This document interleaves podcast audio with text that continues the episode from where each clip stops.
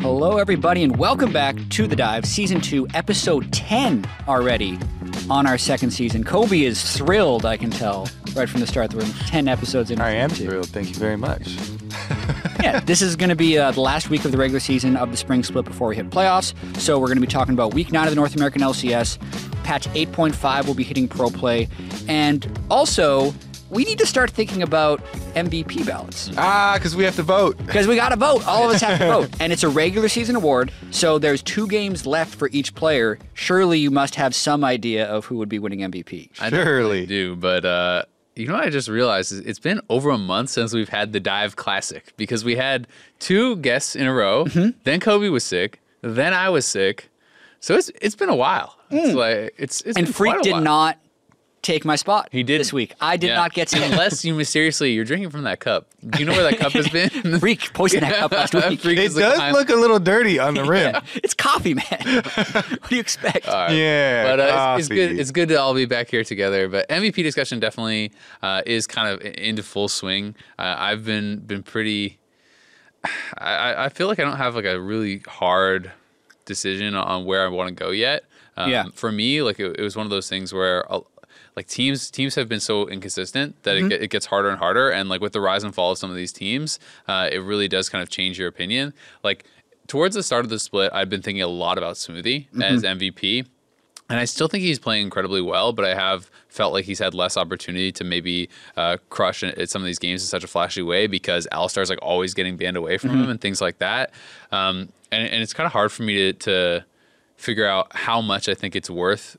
Uh, you know, one player is affecting picking bans, but then not as having a, as big of an impact inside the actual game. Yeah, and I've been thinking a lot about just player rankings in general because uh, on NALCS Countdown and Analyst Desk, we've done tier lists for four different positions now. The only one we haven't done is Jungle. We did mid split awards where I believe we actually gave it to Smoothie for mid split, but then like Echo Fox smashed Cloud9 in the Yep. 10th game of the split. And then from then on, I was like, wow, Huni's probably going to be the front runner for MVP. But what's weird about this season is we just had like our our top two teams, right? Echo Fox and Cloud9. We're thinking, okay, if it's Cloud9 is the best team, Smoothie's probably MVP. If Echo Fox is the best team, it's probably Dardoch or Huni. And I would move towards Huni because of, I feel like his charisma, we've seen him on other teams, and also just his history in the North American LCS, how he always looks good and always makes his jungler look good, so to speak, uh, which would have m- moved him above Dardoch. Is that a little uh, reference to the rain over Huni? Just a little bit. uh, Just a little bit. Uh, but then last week, on the last day, we had Echo Fox, Cloud9, and Clutch with Febiven, who was getting some maybe MVP hype, lose. Like I was ready to do a segment with Mark on the analyst desk if Clutch Gaming would have won that against TL and be like, you need to consider this guy for MVP. But every time I'm ready to say like, yeah, this guy's MVP for sure, man, they lose a game. And then they lose another game and then their team starts looking bad. So it's get, it's getting really, really tricky. Kobe, what are your thoughts? Yeah, I was gonna say even if you're going uh, position by position, because we also vote on um, all league team, I believe is the the term. You know, first, second, third. All for NALCS. Yeah. Position, First yeah. team, all NALCS. It's got a weird name, but we basically vote on yeah, like the good the all-star team. um, and and I started with mid lane because it uh, mid lane is always kind of the classic to me with Bjergsen and Jensen. And I think that Uh-huh. both Bjergsen and Jensen are still in there, even though this year and this split they've been kind of um, not been the main story, right? Which Jensen is has been pretty a incredible. little though. weird. For me, I still have. but he did. in So when he team said Cloud Nine, he didn't even mention him, right? He was like smoothie uh, The, immediately. the talk had but been I about Smoothie. object. I do mention him. for most of the season, though, when they were playing through top lane and Smoothie was roaming, you're like, Jensen's really good. Yeah. But you weren't thinking of him as MVP. Exactly, but then so and then I'm, I'm like trying to go position by position, and I'm like, oh, and then uh, the first stat that I look at, KDA. Oh, Febiven is actually number one in the entire league. Interesting. And uh, hmm, that throws another wrinkle into even just the the mid lane race here. So uh, I feel like anytime we get towards the end of the split and we start. Mm-hmm. You know, having to comb through all these things to to come up with our votes, it's uh, it's a lot closer than your initial like just gut reaction from the I season mean, has just been. just off the top of my head, players that could be in consideration. You know, you have you have Smoothie, you have Jensen, just from that team alone. Dardoch, Mm-hmm. Huni. I think you could be looking at like Bjergsen or someone from TSM still as they're getting way Because they're starting stronger. to make a um, I think that you could be looking at Febiven. I've heard even talks about Afro. What about Afro and Cody Sun? Exactly, Afro Cody Sun, who statistically like Cody Sun has been incredible, and Afro has been such a playmaker. Still, like looking at holding up fingers. I'm gonna run out soon. eight fingers. I mean, at least at least there. That's like a good start, right? Like uh, as far as um, players that you could be looking at, and that's and that's even you know not considering like quite a few other players who have been standout. I mean, Sneaky has been almost unanimously the, the best AD carry in the league this split. Uh, you know, like overlooking guys like that even. So it's it's definitely pretty interesting. To, to have it have it at this point like this late in the split where Yeah. there's like a legitimate conversation for like eight plus Yeah, you know because here's what makes it so interesting. Usually, we have the two or three teams that are running away with the league, mm-hmm. but now first place is Echo Fox and Cloud Nine at eleven and five, and then fifth and sixth is a tie at nine and seven. So it's probably not going to happen based on strength of schedule, but it is possible that one through six all finish the season 11 and 7 that would technically be a possibility so you now Yeah. have six teams with the same record so that like best player best team tiebreaker is impossible Yeah. and even in best of one we have these games where it swings off of this really small thing like a bad pick early or they have one bad team fight and they lose the mm-hmm. game so an 11 and 5 team versus a 9 and 7 team that could be one game they played against each other that's actually making the difference I've noticed something pretty interesting though. No, neither of you mentioned mm-hmm. anyone from Team Liquid, and that Yeah. would be the only other. True. Like that's another one of the just in the the top teams or whatever.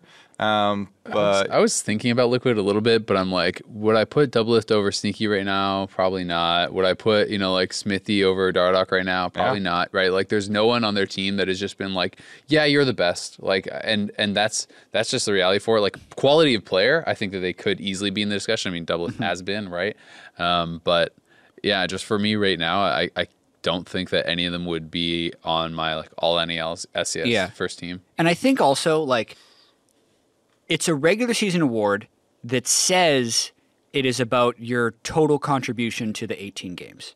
But whenever you look at the voting and how it actually falls out for this award, it's weighted towards the end. Like the games towards the end are always more important. So the fact that Team Liquid started 5 and 1 and are now 9 and 7, also they, the, they've lost four of their last uh, six of their last 10 games Yeah. Also, to me, it does make sense to be weighted towards the end um, because people are going to see these rankings and then we're immediately going to have playoffs. And, you know, the condition of the player towards the end is going to, matter. matter. more for Yeah. the playoffs. But you're right. Like, the definition of the award is for the regular season, but that never really, like, Yeah. So, uh, all of us are going to be doing a lot more research into this. Also, we need to take into account week nine. But right now, what would your top five MVP contenders be? So, I guess I guess then off, off the top of my head, it would probably be like uh, Smoothie, Jensen, Huni, Dardoch. Um, So two Cloud Nines, Yeah. two Echo Fox, just 'Cause because they are No one and sneaky, two. huh? So if you don't put sneaky in there, I'm gonna say you can't put an AD carry in. in yeah, this. no, I, I Because wouldn't. Sneaky's the best AD no, carry, yeah. Like I do think he's the best AD carry, and I wouldn't put an AD carry in there. And then it's it's honestly for me, maybe it is just uh, like Febiven or Bjergsen competing with. It's with crazy that different- Bjergsen is even like in the conversation after how bad TSM started the Yeah. split. But they've been like he had his best week of the split by far uh, last week, and now if they actually ended at eleven and seven and somehow had a chance for like a third or fourth seed, Mm-hmm. it's just weird. Like this whole split has been whether or not TSM can turn around. Yeah, so m- maybe Fevin over Bjergsen in my top five right now, but it's Yeah. it's really hard to say because I mean, there's like TSM is still doing well for a reason, and like Bjergsen has been uh, good statistically throughout Mm-hmm. the season. Like he is solid. I felt like most of their problems were not were more around like communication and teamwork issues and Mike Young slash bot lane issues Yeah. and things like that. sure. So I'm it's, it's really hard. So in mine, I'm also thinking about, um, you know, like the the player's value to the team, not necessarily like, oh, this is you know the best player in Yeah, all POE in categories. there. Yeah, exactly. Well, not, no, no, no, no. I was gonna, I was about to say, oh yeah, I assume Mazzel's gonna MVP say on that. a four and twelve Um, team. but But guys like so Aphromoo, and and Afro, especially yeah. if you're talking about recency bias, um, Aphromoo. Yep. I think Aphromoo this split. One of the biggest things is he proved how important it still is. You know, this continued story that we keep saying every single year. You know about his in-game leadership and about how much he brings to the team as far as communication and strategy and all that. Um, you know, people were starting to doubt it because he dropped off a little bit in some individual play. It had looked like, and um, you know, coordination wasn't always quite there with CLG at the end. But on 100 Thieves, I think that um, he has definitely re-proven that. Plus Mm-hmm. the addition of you know bringing out the playmaking hook champions and Yeah. and popping off again. Um, I feel like his you know convincing his- me. Yeah, yeah, yeah, yeah. as well. I I mean, because it's it's not only just the leadership thing that you're talking about, like like you said, the hook champions and the fact that like I think a lot of people over the last year, year and a half, or whatever, had been starting to think, oh yeah, Aphromoo, uh, he's a good leader, but he's not that good anymore. You know that, that kind His of thing. solo like- rating like wasn't as high, but now he's like now he's grinding really right back up. He's- and and people are t- we're talking about oh yeah mechanically he's not that good anymore he's just like a really good leader but Hmm. all the hook champions all the playmaking he has He done plays. um has been very very impressive and you know last last season it was really all about like everyone's talking about Smoothie and Olleh and Afram is definitely like up there in Yep. that discussion now Olleh has really fallen off so I do think it is kind of more a, a two horse race between you know Smoothie and Aphromoo right now Mm-hmm. for the top support and and yeah I mean it's, it just kind of shows how hard it is actually to, Yeah. to narrow it down. I think my top five is Huni yeah. because Echo Fox has been so good and Mm-hmm. he has dominated pretty much every matchup he's been in. Febiven because I feel like he is the shining star on that Mm-hmm. To the team. player- yeah, reason they're to the winning and team. they've almost been top. Uh, Smoothie is there as well. I have to also just throw Dardoch into the conversation because when I look back at the OP5 we've been giving out every week, five of the eight weeks we've given Jungle the Dardoch. I don't think anyone else has gotten it more than twice. He has so been dominant. amazing. Yeah, Yeah. I, I think it's hard to argue another jungler. He's been incredible. So I think Huni and Dardoch will actually steal votes from each other, uh, which ends up hurting their chances for MVP. Mm-hmm. It's like the TSM conundrum before. Yeah, and then the fifth guy that I have to do is Aphromoo, just for those reasons. So who's your five then, Kobe? Huni, Febiven, Smoothie, so Dardoch, Afra. the only five. mid laner Jatt put in there is Febiven. for now, yeah. Yeah, see Jensen. It's so in is interesting close to me because I think between Jensen has Febby, been Jensen, the and best. All three of those guys are so good this Yeah. split. I'm just thinking of the Reddit threads. I'm But like, yeah, yikes. when you say like players value to team and Yeah. how much you steal Yep. votes from each other, like that matters a little bit. Yeah. It, Um, it is very it's true. tough, man. My my one detraction from Febman is I feel like he's he's not the guy to make the big play that like wins the game kind of thing. Like he's super consistent. He's very skillful. He wins his lane a high percentage of the time. He contributes damage in team fights.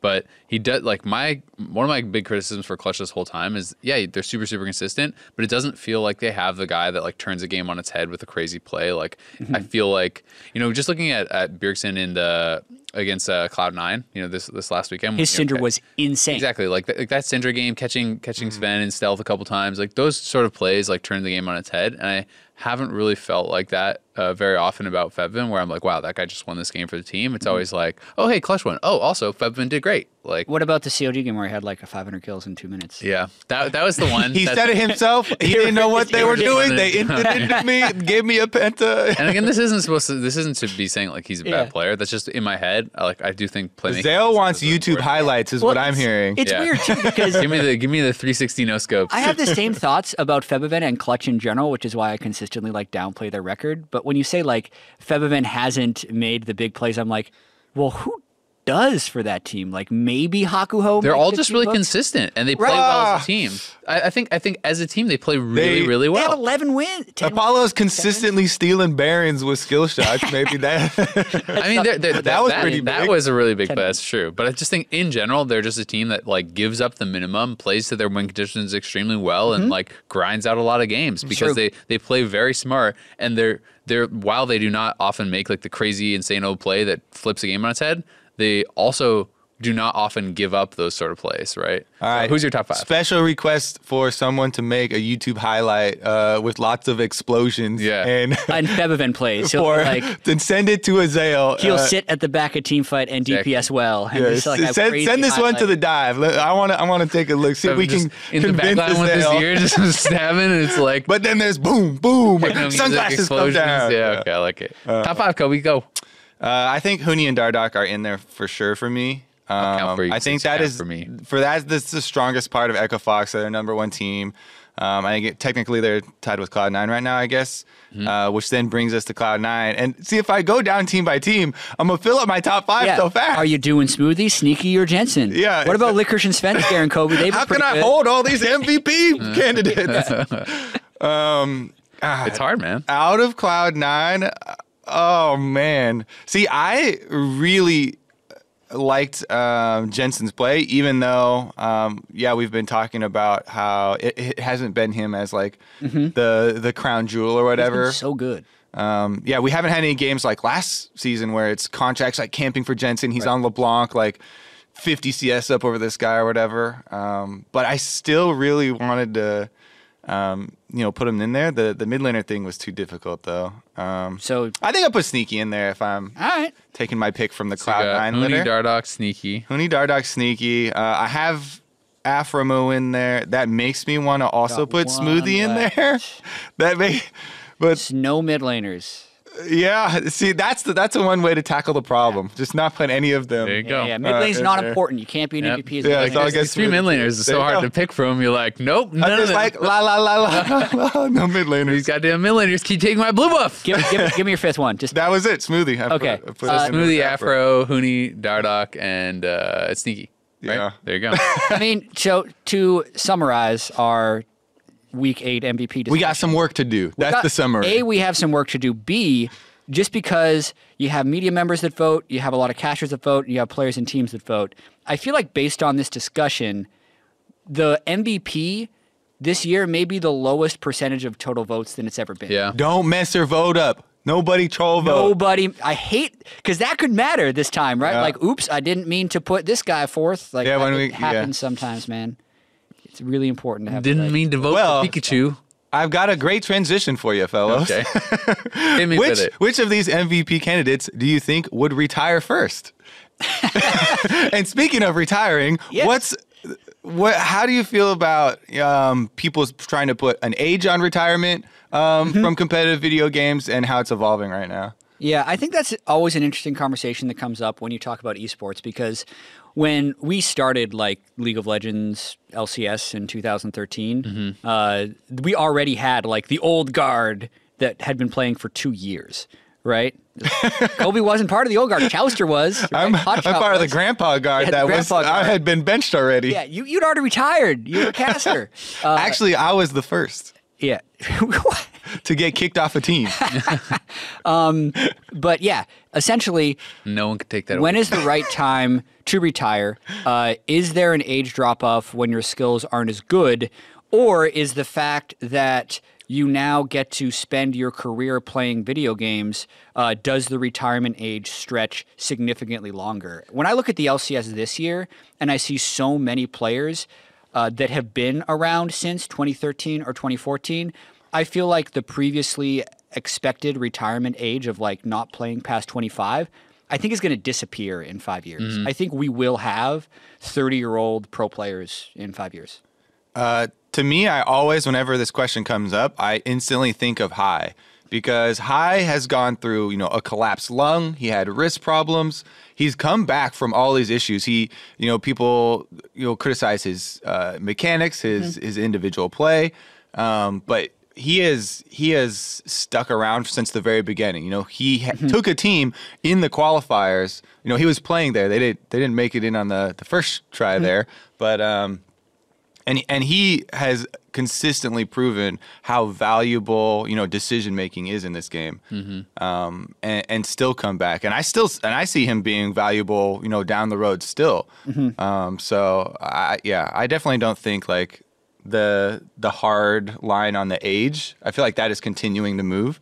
Uh, especially with people putting more and more emphasis on like physical therapy Yeah. um, and stretching and all this, and we don't hear as much about the wrist issues as we previously did. I'm not sure if that's because they're better taken care of and you know better preventative measures, or if people are just like, yeah, that's a part of it now, and so they just don't bring it up anymore. Yeah, for me, it's always it's always been more about the economics, which is kind of funny to say. Like, I don't actually mm-hmm. believe that. Mm-hmm. Uh, ooh, I'm 27 now and I can't click my mouse. Like I'm not fast enough. Like I don't mm. believe that is that is really truly a thing. Like I think it's it's more been uh, historically that you start getting older, you're not making a consistent enough in- income in, in esports, or you don't think Yep. you have a future in esports. You know, you want to have a family, you want to have a girlfriend, you want to do these things, and that what is what kind of like ages people out of it and that's been my experience in in like in my programming stuff like the reason i stopped doing it was i was like well I want to be able to have a house someday. I don't know like if this is going to be a thing. So as it gets bigger, as it gets more stable, like I think that the players will just be getting older naturally because it's a more stable, more sustainable career, Here's right? a question: Would you want to go back to being a pro player now? Like new game comes out, War of the Warcraft two. Uh, I, I don't think so. Uh, So Do you think you'd be capable?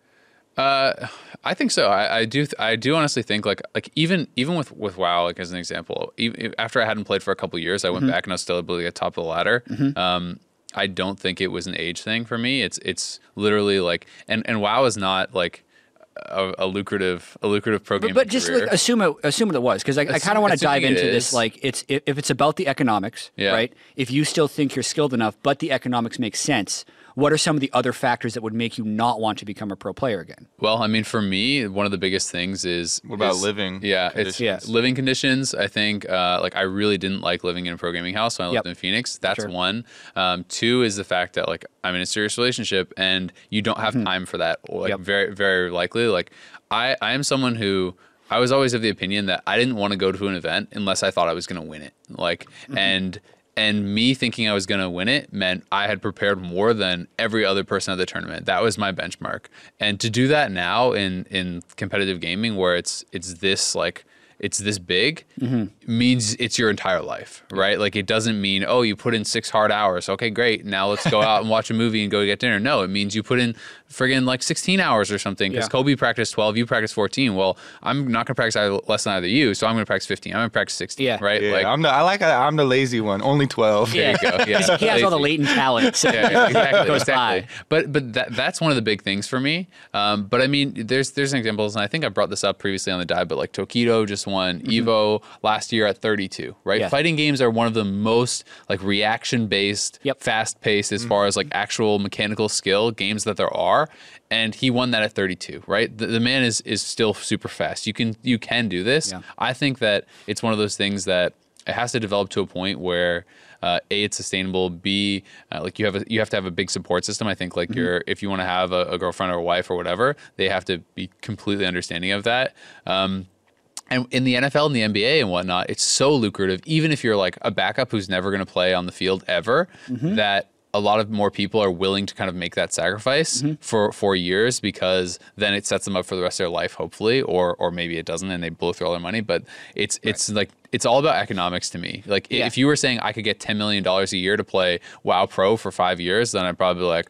All right, Then you're go back in in. We're gonna like grind it out, and, and, not, and we're gonna be rich. And then after five years, Yeah, we're gonna yeah. retire. and We're gonna buy a mansion and a yacht, right? Okay, But okay. you can't do that right now. So it's that's why it's all about economics to me. Yeah, I just wanted to talk about a little bit more of the sacrifices it still takes, regardless of age and capability. Yep. And regardless of money, like you also need that special type of personality mm-hmm. who's going to be able to devote that much of themselves to Without the burning game out. for that long and that deep into their life. I think so. I do agree that we have seen 30 plus year old pro gamers, and we will see them in league, but there's still going to be that natural drop off over time. And only the people that are kind of the outliers are going to be willing to commit to that lifestyle into their 30s. It's I, willpower. I mean, if you're the best in the world at anything, I, you're an outlier. So Mm-hmm. yeah, I, th- I feel like that's true one regardless. The one little capstone uh, one little capstone I will put on is uh, you know talking to a lot of a lot of friends who were pros and have have gone into other things and whatnot. Like a very s- consistent sentiment I have had, and it's something that I had myself, uh, is that in pro gaming the highs are higher and the lows are lower, Mm-hmm. but your everyday life is like much. I would say much more stressful, much less enjoyable than that of the average person. So it's like one of these things where it's like transitioning and casting. I would say overall at my happiness level is higher, right? Mm-hmm. Right. Like day to day by far. It's much less stressful. It's it's more enjoyable. Um, but you will never reach the same like uh, peak of enjoyment, Euphoric right? Like yeah. like even if I'm casting the world finals and that will be an amazing achievement and I will be really excited. It is not going to feel the same as for the people who won the World Finals, mm-hmm. right? Mm-hmm. You will never have that, and that is that is a given. that is a given. I, I Drug can just see Azael after he finishes the cast. Woo! We did it! yeah. I mean, I would be excited, right? Run on stage, It's like high hugging Baker. everyone. Like, oh look, Magic Dragons is on the stage playing about my cast. Yeah, like, exactly. Or, you- or, or, how about this? He fucks it up so bad, he's crying in his chair, head in Now, his that could hands actually happen. That could Yeah. actually happen. my end game call. I said He's the like, wrong oh my team." god, we don't call them barred moops, they're barred meats. oh, fuck. Head in hand, reading the Reddit threads, flaming me. I agree. There, there's Yeah. an iconic look back, you know, Isaiah looking back, Looking back at the caster stage, desk, be like, oh no, I messed it up. My casting trophy. yeah. yeah, I didn't get it. Yeah, I, I, I definitely agree with uh, a lot of the stuff you guys are saying. But um, once again, like people who are opting into this are not opting into being average. You cannot be the best at something like this when something that people care about at least Yeah. that there's a lot of people competing for um, and also have an average life and also have a balanced You don't get it you all. you, you, you can't yeah you can't. can't do that you become the best by putting everything into it and you know that's a sacrifice so that's why i, I agree with Nazale's point you know if the reward for that big sacrifice is going to be above average also which it already is above average but like Uh, way when it above gets like super extreme Yeah. the more extreme that is then the more extreme you're willing um, you know to measures you're willing to go to Yeah, that was fun.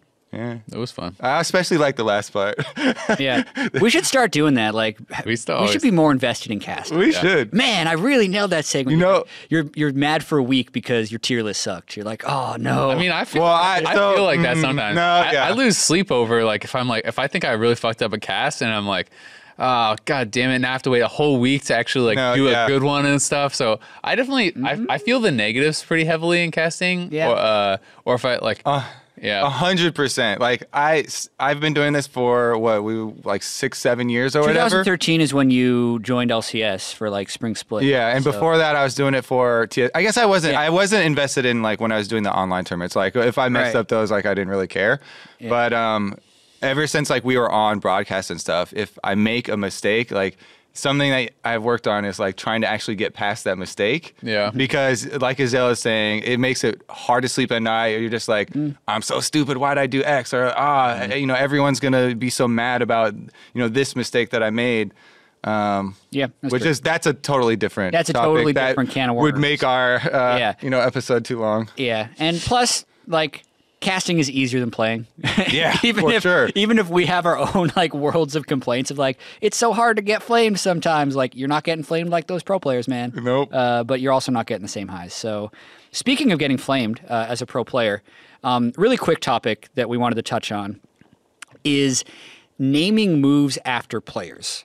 We've had a few of these recently. So the first player move I feel like was the Insec, which is probably Ooh, the Messiah. Okay, okay. The Messiah would be one too. I'll, I'll kind of explain these moves. So, for those of you who missed it, like Messiah was an amazing Chinese mid laner who was super good at TF, and his move uh, was essentially TF alting in and then Zonyazing right away. Uh, and there was this amazing clip of everyone blowing a bunch of spells on Azonias, and like no one had ever seen that before. They're like, oh, if TF's to port in right next to me, I'm to kill him. So everyone spammed all their cooldowns. He Zonyased it, totally turned the fight. Like, holy shit, the Messiah was amazing. Insec was also the first one in a really highly visible stage in 2013 on Lee Sin to ward jump behind an AD carry and kick him back. So it was called an Insec. Flame Horizon, 100 CS up on your opponent. Then we have some of the more negative ones, um, like the Jensen, which is not zone using at the right time. Uh, and then maybe the Doublelift now for not using summoner spells in key situations. Notice how the you think about good this? ones are all super old, and, And the, the negative ones are all these, uh, you know, more recent ones. Yeah. Um, Will we get this again, right? So to me, one of the reasons why they're so rare and like getting getting even more rare now is that it has to be this like creative kind of ingenious play that makes you have that wow moment like I never thought of that before. Mm-hmm. Mm-hmm. And for someone to be that good at it that you pull it out on on the pro stage, how do you keep that under wraps? Like th- Right. you don't do it for the first time on stage. So there- there's someone's doing it in solo queue, right? Or, or you're practicing it, or you know it happens in solo queue. How does that not instantly get out? Because there's going to be five other, uh, you know, nine other uh, challenger players in that game that see this play happen, and they'll all be like. Now I know that like they're inst- people are people are instantly picking those things up. So I think the hardest part about those name brand plays or whatever is They're all really old too. Those are all from like Mad Life as 2013 or well. before. And that's because- Mad Life, any amazing hook and thresh Yep. plays. You know, Ma- Messiah had been doing you know twisted fate plays, and people had seen that before, but not it. It wasn't as like connected, and people it didn't really get out right. So mm-hmm. I feel like it's just t- so hard at this point. If there's some like crazy creative play that comes out of a new champion.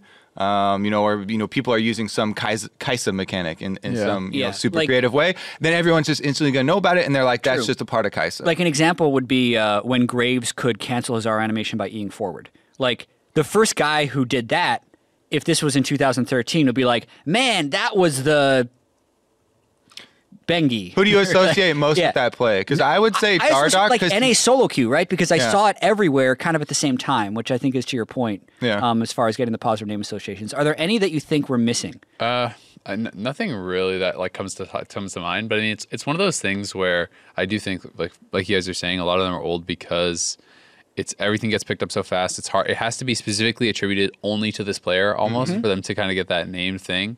Which is why it's a negative thing now, because it's just about memes and dying. Exactly. Uh, but it's it's kind of interesting, you know, like people don't really call it like the gorilla when you play like MF support or something. You know what I mean? Yeah. Like there's there are like new and innovative things that come out, but it's it has to not only be like an innovative pick, has to be like a specific situation that has to get so much attention, you know, and like all these things have to come together. Um, So Yeah. what about um, Zed, maybe like people call like people are always like, oh, like I'm faker when they pull some good Zed play Right. because like the yeah. Yeah, that's just kind of like associating it's just being, being super good greatness, with Faker, yeah, right? I guess. Um, what do you think about? Because I'm just trying to think of the super creative plays that kind of make you have that. Oh, I've never seen that moment before. Um, the most recent one would be maybe still uh, at M- or yeah MSI Xmithie in the Kindred Ultimate Oh, that was Dragon good. for like a big a big objective. Oh, yeah. So he was definitely not the first person to do it, right? But that was on such a big stage. Yeah. And at the time, um, that was like, oh, just made a lot of people like, oh my god, like that's very creative use of game mechanics to Mm-hmm. use this. You know, you can't kill this thing on an on an epic monster because not everyone's like reading the tooltip. Um, Yeah. You know exactly or whatever. So You could definitely name some some mean ones too. Like I think uh, I was reading a Reddit thread earlier because Gilius has missed so many smites Oh, at this yeah, point. They're like, when does it stop being the Saint Vicious and become the Gilius? Yeah. Oh yes, the Right? Vicious is another one. Yeah. yeah. right? For missing smite.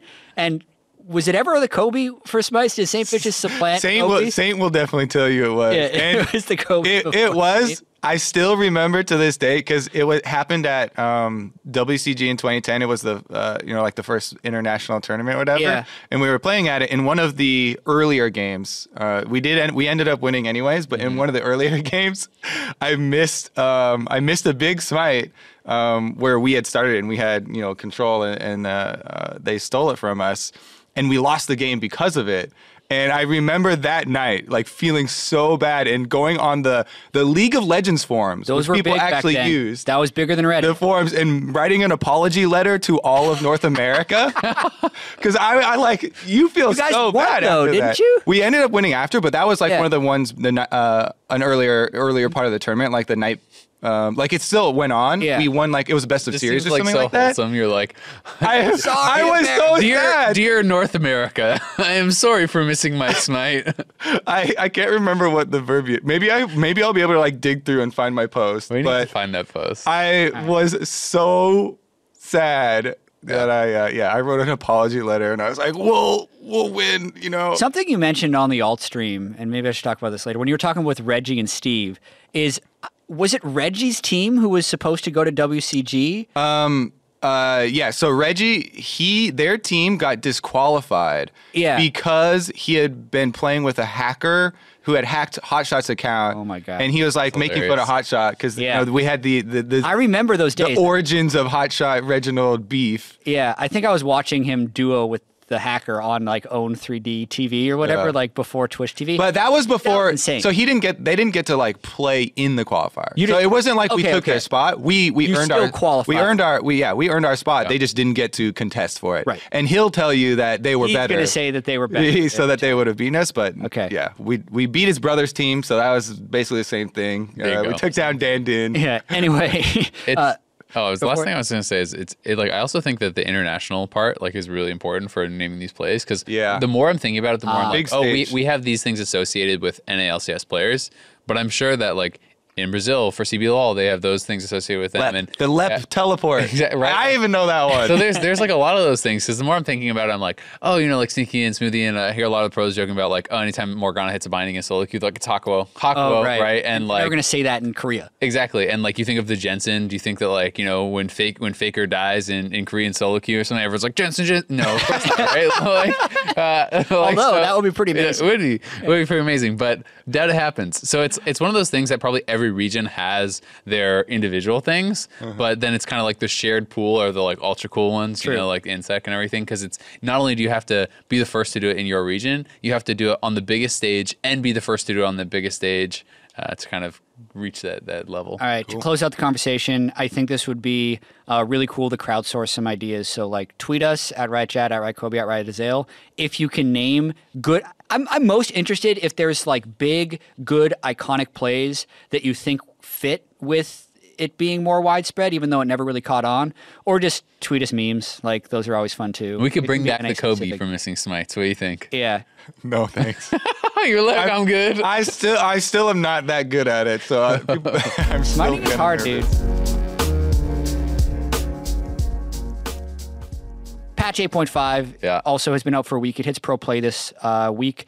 There were some pretty big changes to Swain. There were some buffs to Nocturne. There were some Rengar changes. Zoe got buffed. Uh, of those four, do you think uh, these champions will see play? And if so, which ones?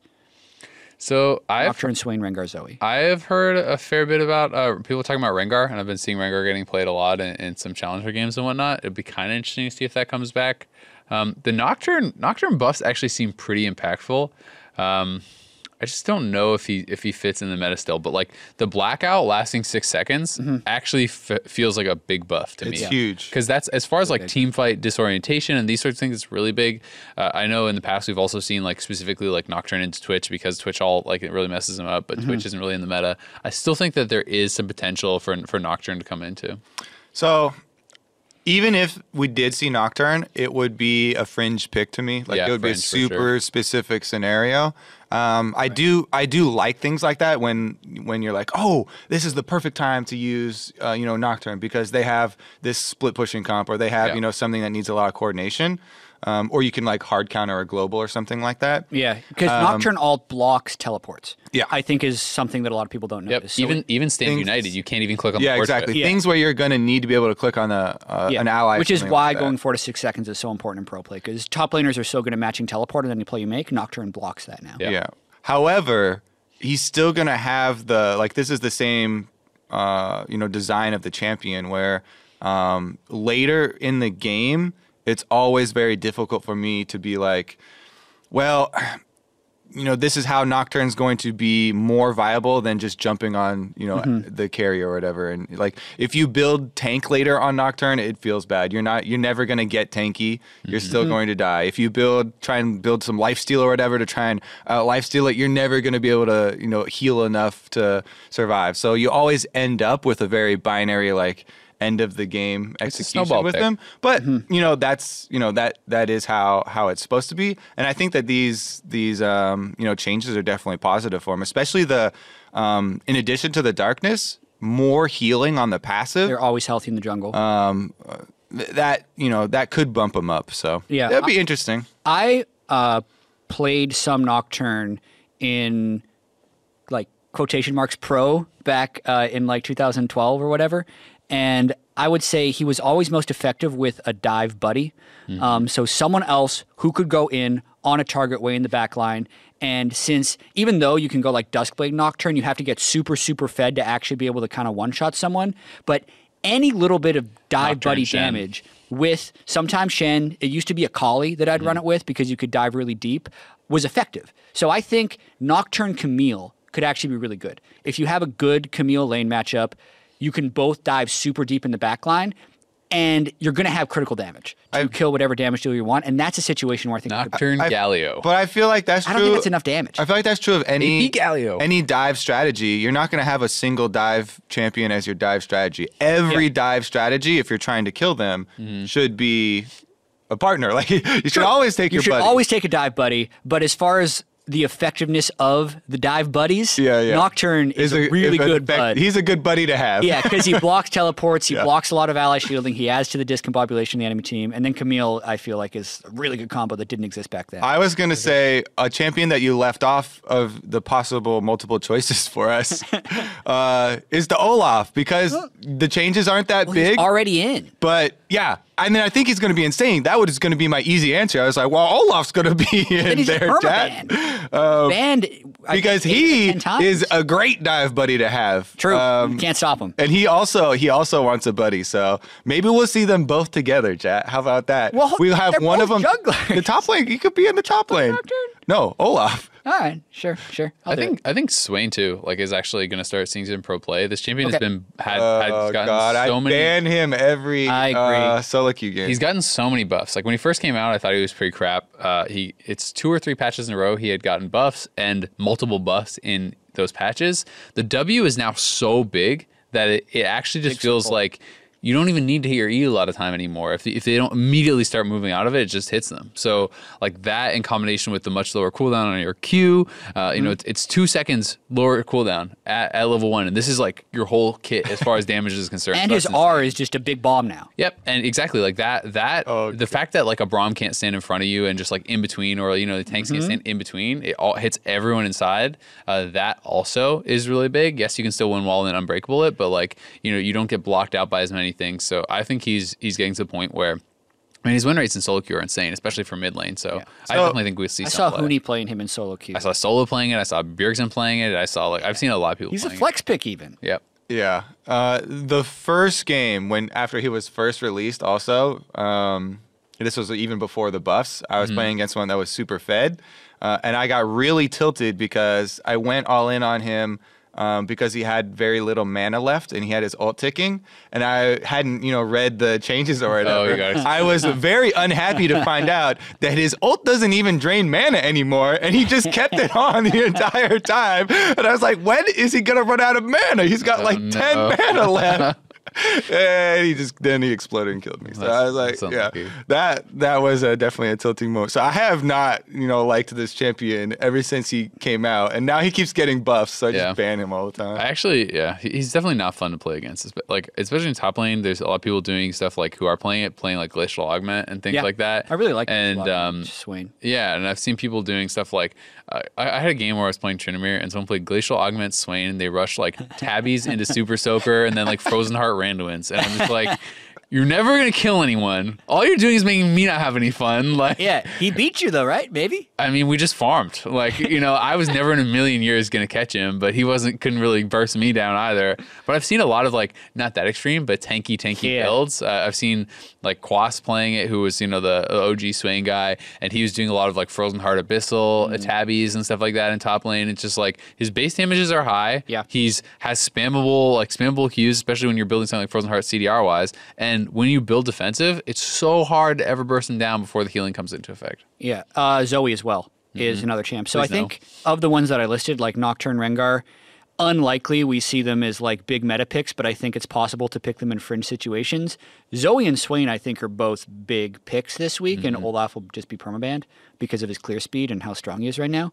Um, but Zoe essentially gets a lot of her wave clear back, so it's not exactly the same as far as the passive being able to apply when your paddle star hits something, but it had gone from 100% explosion damage to zero, and now it's back to 80. Mm-hmm. So the fact that Zoe can wave clear, still sleeping from long range, still have close to one shot potential late game with paddle star, I think brings Zoe completely back. Not sure if she's still going to be permabanned, but I I know pro players are going to play her.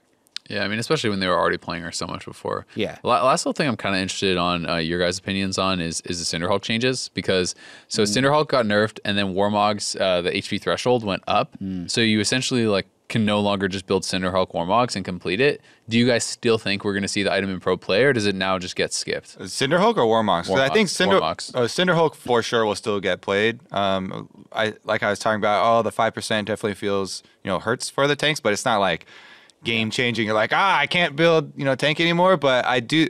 Warmogs is now a later game item. Like Yeah. you you can't. You're not going to buy it if it's the passives. You don't get any use out of the passives. So if anything, you see it way later in the game, and I like Yeah. how that is going to change how the how the game is played because your front line can no longer um, you know be the soak all the damage don't worry about it guys you know i'll just back up for three seconds um, and, essentially and need- then regenerate it You need 3k health. You need 300 more health. Essentially, it's 250, but with the 5% Cinderhulk, you basically Yeah. need like. it's a whole nother more. item It's either a whole nother item or a whole nother three levels. But it it ruins the Cinderhulk to Warmog's jump because that would pretty much always hit you at about 2800 when you hit it at level 11.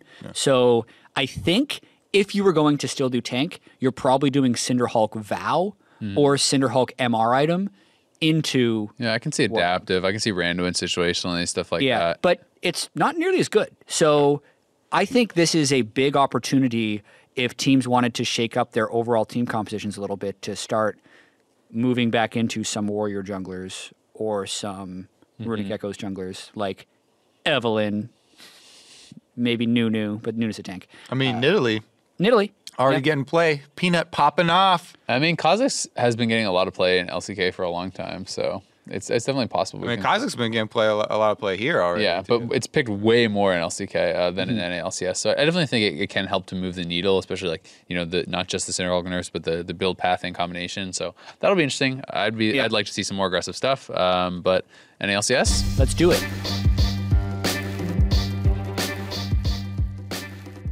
NALCS, as we touched on briefly in the top of the show, uh, has some tight standings from sixth through one, where it is possible for a six way tie for first. Very unlikely, though, based on strength of schedule. The other thing that is possible but unlikely uh, is CLG's Miracle Run. So CLG is two games behind Team Liquid and TSM. They require uh, Team Liquid and TSM to go 0 2 and CLG to go 2 0 in order to force a tiebreaker game, which would then still give CLG a chance, but I think that's looking more and more unlikely by the day. That's kind of NALCS in a nutshell. What do you want to talk about, Kobe? Uh, I want to talk about what you were just talking about. How CLG are now rooting for Golden Guardians and Optic Hell Gaming. yes, they are. Uh, because the Golden Guardians would be against TSM, so TSM would have to lose to them plus their other game versus CL, uh, Yeah, CLG. yeah. If TSM loses to Golden Guardians and CLG wins their first game of the week, Yeah. then the TSM CLG game becomes CLG having the real chance. Like that's the most the most likely outcome, I feel like, as far as if CLG is to get it, it needs Yeah. I and contracts to step up and Yeah. beat TSM. The other option is the Team Liquid one.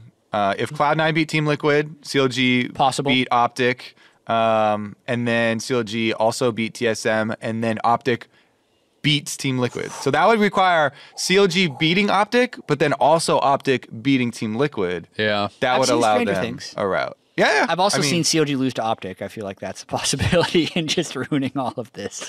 I mean, CLG has has been looking better and better. They've been looking pretty strong. Like I think it's much more likely that they have a 2-0 week than the other two teams go to, right? You know what I mean? Like, e- like I think that there's a, a pretty So they decent 2 chance- 0 and it doesn't matter. That's that's what I think it is like. If if I was a, a betting man, like I, I would not bet on everything happening here, right? Like I just think that there's too many contingencies, and I think that um, with how a test, especially TSM has looked, TSM has looked really good the last Yeah. couple weeks. I, I just don't see them like dropping those random games. Um, so that, that's the part that's like kind of pretty devastating for the players because even if they like 2-0 and they're like, damn, we're probably right now one of the best teams in the league. mm, Too bad you did you did poorly in the, in the rest of the split. You didn't make playoffs. Right. What do you think of CLG overall, though? Because they were three and 9 Mm-hmm. Now they're seven and nine. They have a chance to go nine and nine. Uh, when they were three and nine, it was all about the sky falling and whether or not Zick should be replaced or whether or not Reignover should be benched and they should put in Mm-hmm. OmarGod and give him some time. But now that they're on this win streak, like as the CLG org, has it been promising enough to say restack, go next split? Like if they don't make playoffs and they finish nine and nine? Depends on how difficult it is uh, to make the possible changes you're talking about. Yeah. Like I don't, yeah, I don't, I don't think that um, you know switching out either Zix or Reignover has a good alternative right now. Yeah. Um, I'm if I'm looking across for you know possible changes, maybe um, people the name they would bring up would be Levi, but Levi ha- hasn't been like dominating in Yeah. the academy league. I agree. And his Um, English is English. so- isn't and it? for a team that English. has these Yeah. huge communication issues, I feel like that would be a bad thing. Exactly, and I feel like the thing, the big thing for CLG is they they just got that handle on you know how they actually want to organize this Mm-hmm. Right. team, and and it, Yeah. because it took so long for them to figure that out, Yeah. um, you would probably want to build on that. Yeah, and memes aside, as far as like don't hype them up or do hype them up and all this like faith age stuff that flies around CLG, when I look at the team now, there was that the period of them going from like three and five to three and nine, those games were way closer than I think people gave them credit to be. There were three games in a row that were close to even gold, like 35 or 40 minutes in. CLG would lose closely this ridiculous late game fight, and then they'd lose the game. And to be fair, the FlyQuest victory was kind of the reverse of that, where there was a bunch well, of really right? close games that they were able to win. But like, if you go back and check, as bad as CLG has been, so to speak, there were three or four games that were very winnable for them. Um, so this is my. I don't You're give laughing partial. at this. I know I'm not. I'm not gonna say. Laughing at keep this. Uh, if they finish nine and nine, I think that is promising enough to want to do it again. Yeah. Um, because they have looked so much cleaner with Biofrost as a shot caller since they simplified their games plan and stopped trying to do these really narrow tunneled strategies and just saying we're going to make sure we're good in team fights because the, the quality of their players in team fights is proven to actually still be really high.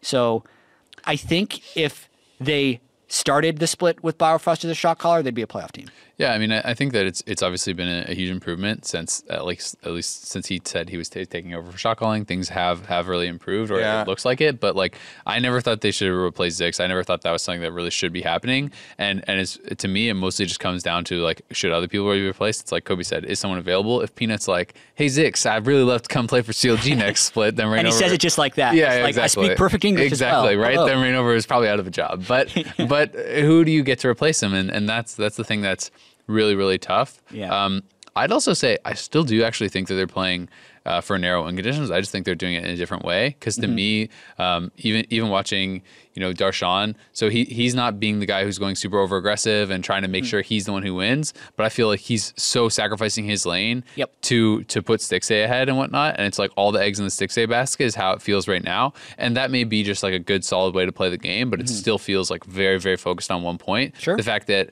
you know multiple games he's going uh, unsealed spellbook Maokai in like as a, a second pick, like as a pick that's after in a losing Yeah. matchup, and then you're not even taking a combat rune, right? That's like completely giving away your lane. Then he roams nonstop and gives up even more CS and so on and so forth. So it's like they are doing it. I, I feel like similar to what they were doing before, but just in a different focus, right? Um, and if that works against a really, really top tier team, I'm not sure. And if that would work consistently, like, you know, can you do that? Can you pick like the worst lane possible in top lane against Echo Fox and beat them in a best of five, right? Yeah. Or do you like I don't think you get to play Unsealed Spellbook Maokai into a Cho'Gath against Huni, right? Like I just think Yeah. you're down 100 CS. To but be fair, maybe they I'm beat wrong. Echo Fox twice. yeah. to Right. be- to be so fair. like Yeah. they have they have quality wins. Two wins against Echo Fox, Yep. one against Cloud Nine, one against Team Liquid. Yeah. Um, but yeah. Do you have anything else to say about CLG? Uh, I I was just I started chuckling because I was like, well, I'm not gonna give partial credit for um, you know getting close at, at different points, e- even in uh, some of the ones that they win. Also, uh, you can still see if you go back to the beginning of the season. I think the um, a big part of the problem was that you it, just even watching the game, you could like feel the stress. Yeah. That the CLG players are kind of like emanating in They were this game. playing with panic. Like yeah, their their their play is like super uh, frenetic, and they're just like you can tell that these tower dives and these you know little these things that go wrong a little bit Mm-hmm. um, feel like super rush or like they're all just like all the Reignover getting caught out when he's ahead too. Yeah, How about stuff like that. I, I think as far as analyzing best of ones, it's fine to give partial credit for losses as long as you're giving partial credit for the shaky Yeah, wins. as yeah, well. yeah, yeah. Like you just put it all together. yeah yeah. Yeah. Nothing counts. All right, speaking of doing it again, Zero then, and zero. We'll be able to do new rankings for next split. Oh, you want God. you want them to stay with the same roster. They're not going to be first. Jatt, if they, if they finish the season on six straight wins, Ooh. how can you not put them first? Ooh, good question, Azael. Good question. We'll get into that in summer split So rankings episode. yeah. Uh, who will finish first place? Because that's another thing that's up in the air as well. Well, as you round out NALCS, because Echo Fox lost both games, that dropped them to 11 and five. Cloud Nine's also at 11 and five. Clutch is at 10 and six. Hundred Thieves is 10 and six. Like look at his schedule real quick. It is real close. Echo Fox is playing FlyQuest and 100 Thieves. Cloud9 are playing Team Liquid and FlyQuest. Whew, pretty close. Echo Fox also has the head to head, so I think Echo Fox Uh, is in first because they 2 0 Cloud9. yeah. correct. So, so like, I, I just. But if 100 Thieves beats them, 100 Thieves could tie them for a playoff bye, Hmm. right? And 100 Thieves have them and Clutch Gaming. So Right. So if 100 Thieves, it's a little bit close, but I would say like if you're playing the percentages, uh, and Yeah. we and we decide that Azael is in fact a betting man, that then he would place his bet on on Echo Fox. Just based on strength of schedule, based Yep. on the fact that they're essentially a game ahead of both of the teams, right? Like because they have 2 0 over Cloud9 and because they are one win up on 100 Thieves, I think that they're. Agreed. probably going to finish first. Yeah. But it's but it's a lot closer than we thought, right? This was Yes. like a couple weeks back. We're like, yep, Echo Fox first, guaranteed. Because look look at the schedule. It's strength schedule pretty easy for the last couple of weeks. They are smashing everyone. They're starting to pick up a lot more losses. So Yeah. is Cloud Nine. Um, and as some of the teams get stronger, you know, Clutch Hundred and, and NTSM start to look better. Uh, the top has started to look worse, or or at least closer. Yeah, I think the patch hit them harder than we thought it would, uh, because even in the games they're losing, Huni is getting 70 CS up. He's 100 CS up on Cho'Gath. He's taking turrets, but they're not able to play around him in the same way. And whether that's Echo Fox not playing around him properly or other teams just finding better ways of not constantly fighting around Huni, like it's hurting them. You look at the games that they've lost, Huni's never there. in Yeah. Team fights. I definitely, um, to me, it's not even necessarily about the patch changes, but the mid game decision making that we're seeing from them. They definitely um, seem like they either have the lack of focus once they get you know past this early game, or it's it's actually in the wrong area. And as much as you know, we're looking at the partial credit stuff for for CLG, if you look at the Echo Fox games, ah, dang, I can't remember exactly who they're playing right now, but they had another one of the good early leads, like you know Dardoch's doing his you know tracking against the, Clutch. tracking the enemy uh, jungler. They're up 4K against Clutch. Um, Clutch is definitely an example. I don't Yeah. know if that's the one I'm thinking of, but they set up uh, a top lane like three man ambush squad versus a team that has Galio and a team that has teleport Ooh. advantage. Like That- that was TSM. Yeah, okay, against Yeah. TSM. Uh, Huni's in the bottom lane pushing. He's like, don't ha- I don't have my teleport, and uh, Hauntzer had his teleport, so Mm-hmm. they try and make a play on the other side of the map, and then Bjergsen's also playing Galio on top of that, and Yeah. you're just like, how did they, you know, what what, how did they come up with that choice? Um, so yeah, I think there are things, those things are fixable though. So Hmm. Echo Fox definitely still have the you know the the players uh, you know to go all the way, but Mm-hmm. um, they definitely need to review kind of a lot more of the mid and late game stuff. I think. It's interesting because like we all, I feel like we all have kind of different opinions on, on what some of their issues are. Because you know, as far as patch stuff, like I feel like it's unless the argument is that uh, because there's no trackers knife, they can't protect their bot lane as much. I, don't think- feel like it's that much to do with the patches. I feel like their bot lane has been the reason they've lost a lot of these games. What do you think about the recently. Kalista nerfs being big? That- because that- that, was a power pick that they got thanks Yeah. to Huni's strength that no one else was able to get, and it was letting them win bottom lane. That's certainly a big possibility. Um, and, and I hadn't really been looking at it through through that point of view. But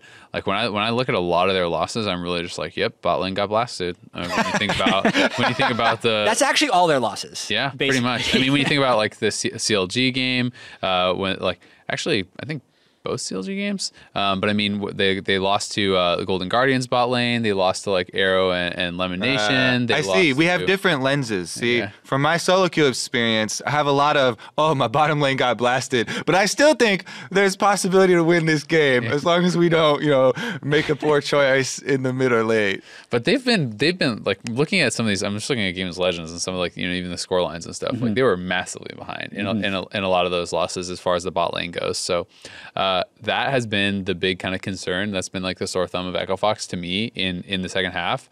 Uh, and they need their bot lane to be strong, right? Like there's there's a lot of really strong bot lanes in the league. I don't think that they're one of the top bot lanes, but I think that if you can neutralize as this bot lane it has been proven that Huni can get far enough ahead on the rest of the map. Dark has been playing incredible. Fenix has been strong. Like they don't have to be the win condition, but they have to not be the reason you The lose. loss. Yeah, condition. exactly. The So- other teams wouldn't condition. Yeah. We we are heavily scrutinizing this, you know, number one or number two best possible team that Totally. we have because we're High just, we're heading up to MSI, so we need to be hard on our own. That's Hmm. why if people are like, "Oh, why are they just shit talking Echo Fox so much?" Yeah, man. Well, So I got one. we and want this- our winner. because to This will almost- Kingzone DragonX. I, I want to preface this with this will almost certainly be misquoted by someone and Oh, like u- nice! used I to like flame it. me. I like it. I'm gonna Uh, tweet this out right yeah, now. This Yeah, is like get ready. This is Live like one of, your, one of your classic old meme chat dilemmas. So this this is a bit of a story.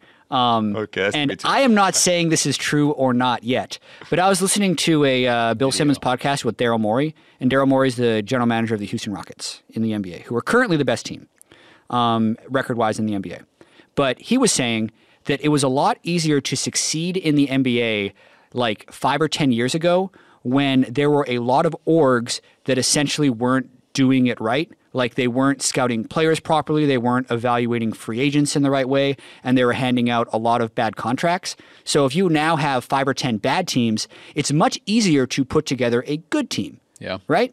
So he's actually saying that like the more of those owners that got changed or the more of the bad general managers that got replaced with competent ones, the harder it becomes because now you're diluting your talent pool and spreading it more evenly across a lot of teams. So and I'm not saying this is true or not. So this is where people get into misquoting. This is the good part. what are you doing? Kobe's trying to make an Instagram story, but adding good organizations like 100 Thieves and Clutch Gaming No pressure. Just ignore the camera. if you're taking off big time players like Aphromoo and Febiven and putting them on teams that aren't necessarily as good as stacking all your talent on only a few teams that are good, that's not going online. Um, is there a world in which franchising actually makes the MSI representative for North America worse? Yes. Because now you have 10 teams that are competing with each other for all the best players and no team that can just stack all of the best players and go towards MSI. Yes, I think That's the 100%, long-winded Yes, I mean, I I think that Franchising has made us weaker. not not no not not that it has that it can that there's the potential for it Yep. too right? Because uh, even if you're just looking like dollars right? Like if you're looking at the amount of money that each team has if you say before the teams at the bottom of the league had less money or whatever Mm-hmm. uh, and now all these teams have big investors all these teams have a lot of backing if everyone has a salary of $100 to give out right? Like total then you're not going to be able to get everyone right. If if Huni costs fifty dollars now because everyone's bidding on him, and Bjergsen costs fifty dollars now because everyone's bidding on him, you can't get Huni and Bjergsen. You still need to get three more players, right? And, that, and that's kind of I think the, the idea, and I think it makes some sense. Yeah. I don't know if it is true for this year, but I certainly think it can happen. Counter argument. Go. the diluting makes the at least if you're you know if you have a line or whatever for the the top Mm-hmm. know uh, group of teams makes them sh- much that much stronger because we had enough good talent Mm-hmm. um, that was pre- previously very focused on Mm-hmm. uh, teams like TSM um, who imported more talents, the Zven and Mithy bottom lane, and then gave other possible good players over to rivals that they could then Mm-hmm. play against and you know trial by combats im- improve their skills by then playing against uh, Doublelift by trading Doublelift to team liquid The licorice argument, if and then. Yeah. uh, and then and then we also found the the great North American talents. Uh, Yeah. that we. I think it makes the ourselves. league in general better. Yeah. But I think, uh, especially in the offseason when people were memeing about C9 losing the offseason, like if Team Liquid doesn't get big investments, they never lose impact and no one says those things. Yeah. Right? So It's it's less Wait, chance say of the it. thing about franchising again. It's less chance of a super team, right? Like that. at the end of the franchising has made the best teams worse, Kobe. There you go. Yeah. It's I mean it's less it's less going chance, out. That's it's less, perfect. It's less chance of Out a of super context. team, right? And that's that's the the end of like the TLDR, I guess. Um, but super teams don't always make like better better True. teams, right? They don't always perform better. Like when you look at, at the team that performed the best, you know, CLG at 2016 MSI, that was not like supposed to be the star-studded Correct. ultra team, right? And it yet it performed better than than some of these teams like Yeah. TSM every year at Worlds has not uh, lived up to the hype, despite the fact that they have all these individual pieces that are so strong. Uh, they haven't been able to find the team play or the cohesion or whatever you want to say. Yeah. And I think in, in the long term, there's almost no way to spin it. It's like, oh, now we're going to be worse. Like, I think overall it will be better, but just wanted to throw that out there for Mm-hmm. No, I think it's interesting. conversation. I don't actually necessarily agree with it yet. Moving on to Twitter questions. Yeah, let's go. Sweet. Uh, so, nice Kobe's at Nice Cobus, Kobe's. Let's call him Kobe's. Yeah, Nice Kobe's says, Do you think bot lane would be more action packed in pro if BF Sword had build components? So 1300 gold wasn't necessary. So this is kind of the theory of what if longsword built into pickaxe and two pickaxe made it a big sword?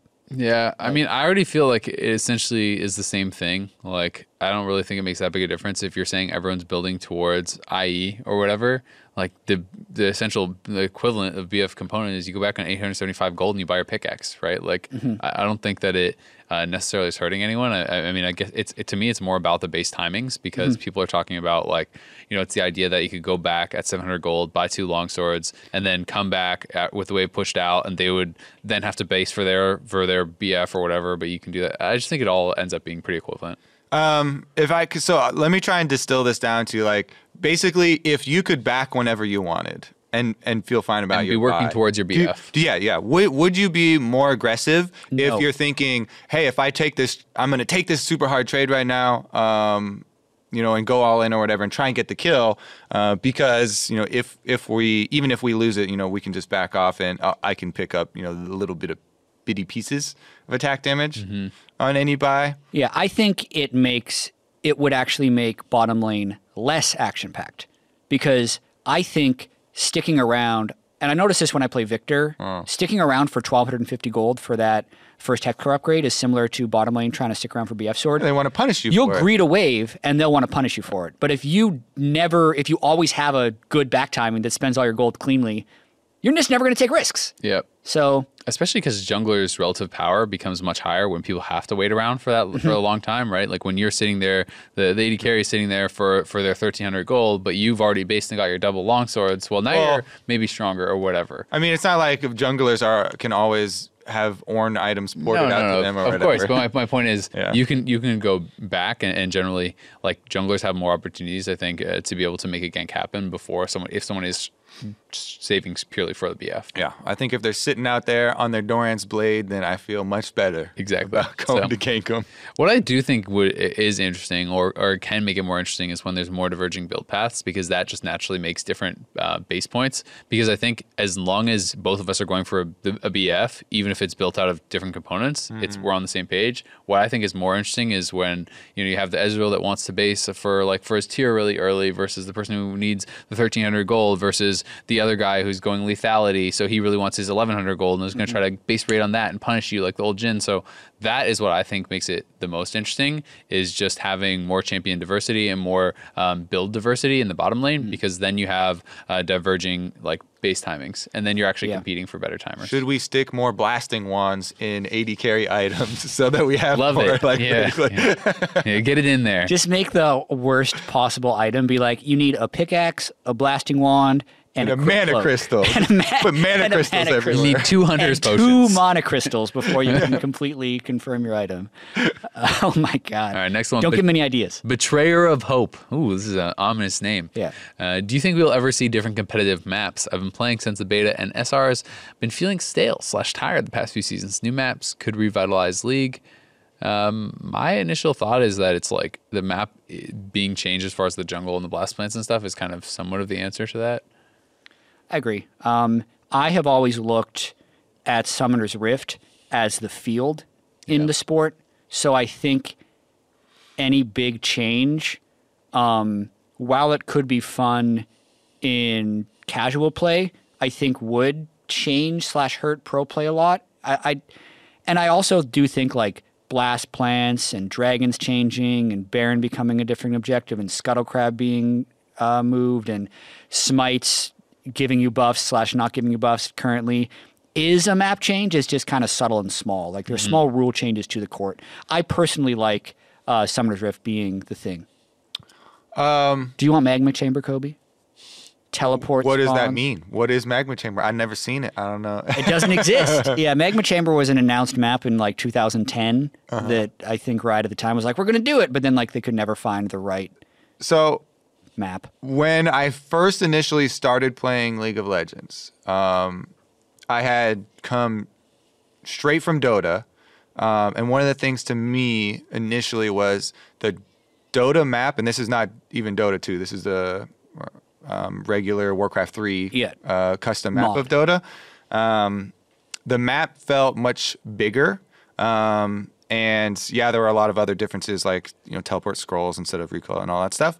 But um, I always kind of wondered if we only made small changes, like we didn't have, uh, you didn't. There's not like different rules, like Dominion rules or anything. If we just literally made Summoner's Rift um, maybe a slightly different layout and just a lot bigger. Like there's different rivers and pathways and stuff, but we didn't kept everything else the same. Like there's similar jungle monster like camps and stuff like that.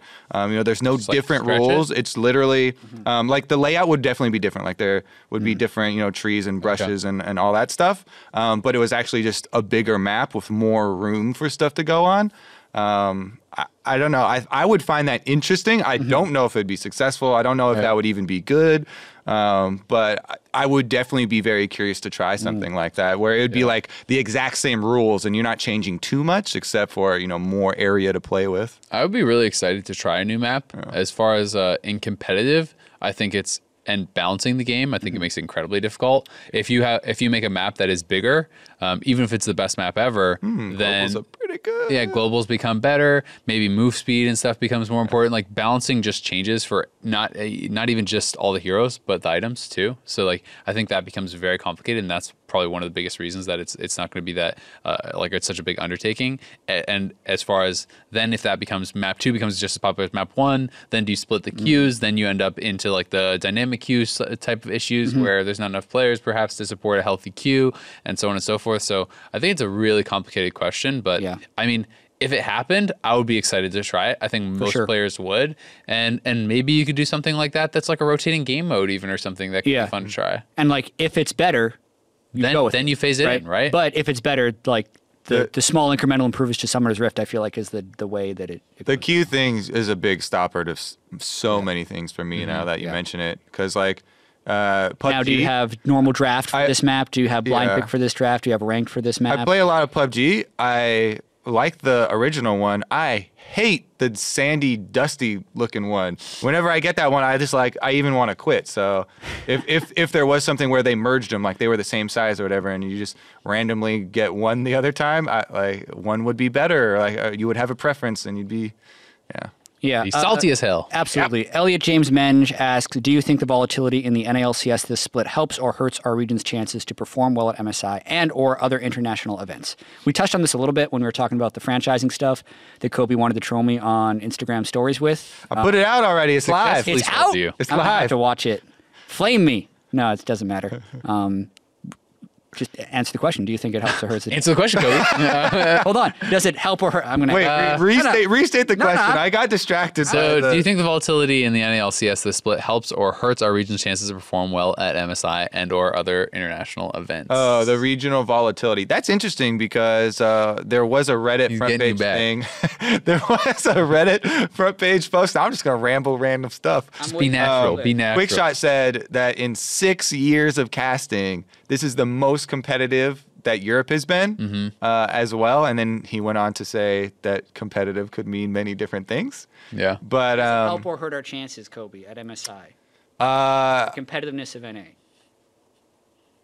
I don't I don't think you can isolate the competitiveness of NA and be like, "Oh, that's going to going to hurt our chances" because It's a yes or no question. it you the only so no is the answer then. Because and even if every every team is worse and that's why uh, we're more competitive, we would do worse at MSI because every team's worse, not because the teams are more competitive. So Yeah. Yeah. I think the the fact that they are competitive uh, isn't going to be the thing that detracts. What you know, what would detract is if like the point you brought up about possible talent dilution um, So- m- might be something. So for me, it's it's kind of interesting because I actually my so he asked about MSI and or other international events. I, I kind of have like a two part answer because I think for MSI, just you want to have the super team. It doesn't actually matter if mm-hmm. you have if like hmm. theoretically, you know, having a having a better region does make that super team better, but you just want the ultra stack team that goes and it's the best player in every role from your region. They go and they play against the other best teams and then they win, right? So I, I would think like generally speaking, it could it would probably hurt us for MSI. Um, but for Worlds, I would think that it would help help more because you have more teams at like a higher competitive level. That would be like kind of my assumption. But then, Um, so my then my argument to that would be even if okay, we feel more comfortable because we have one team that's smashing. Let's say Echo Fox never lost a game. Yeah. Huni went undefeated know, and they smashed everyone. Uh, that would make us more confident because we could at least be like, well, I haven't seen them do anything bad yet. Um, but. That is, is It's that fraudulent. Are they not yeah, are they really better, Yeah. or was everyone else they were playing against just way worse? And that's the thing about the is Yeah. the competitive part actually the reason? and that's why we're all going to lose to Kingzone DragonX. The end. Yeah, the end because they are the Site best. Phreak uh, every one thing- single day, Literally every day tweeting the midnight. same thing. That It's a scheduled tweet. It's automatic. I know, and it got. It's making me mad now for some reason. I think that was his goal.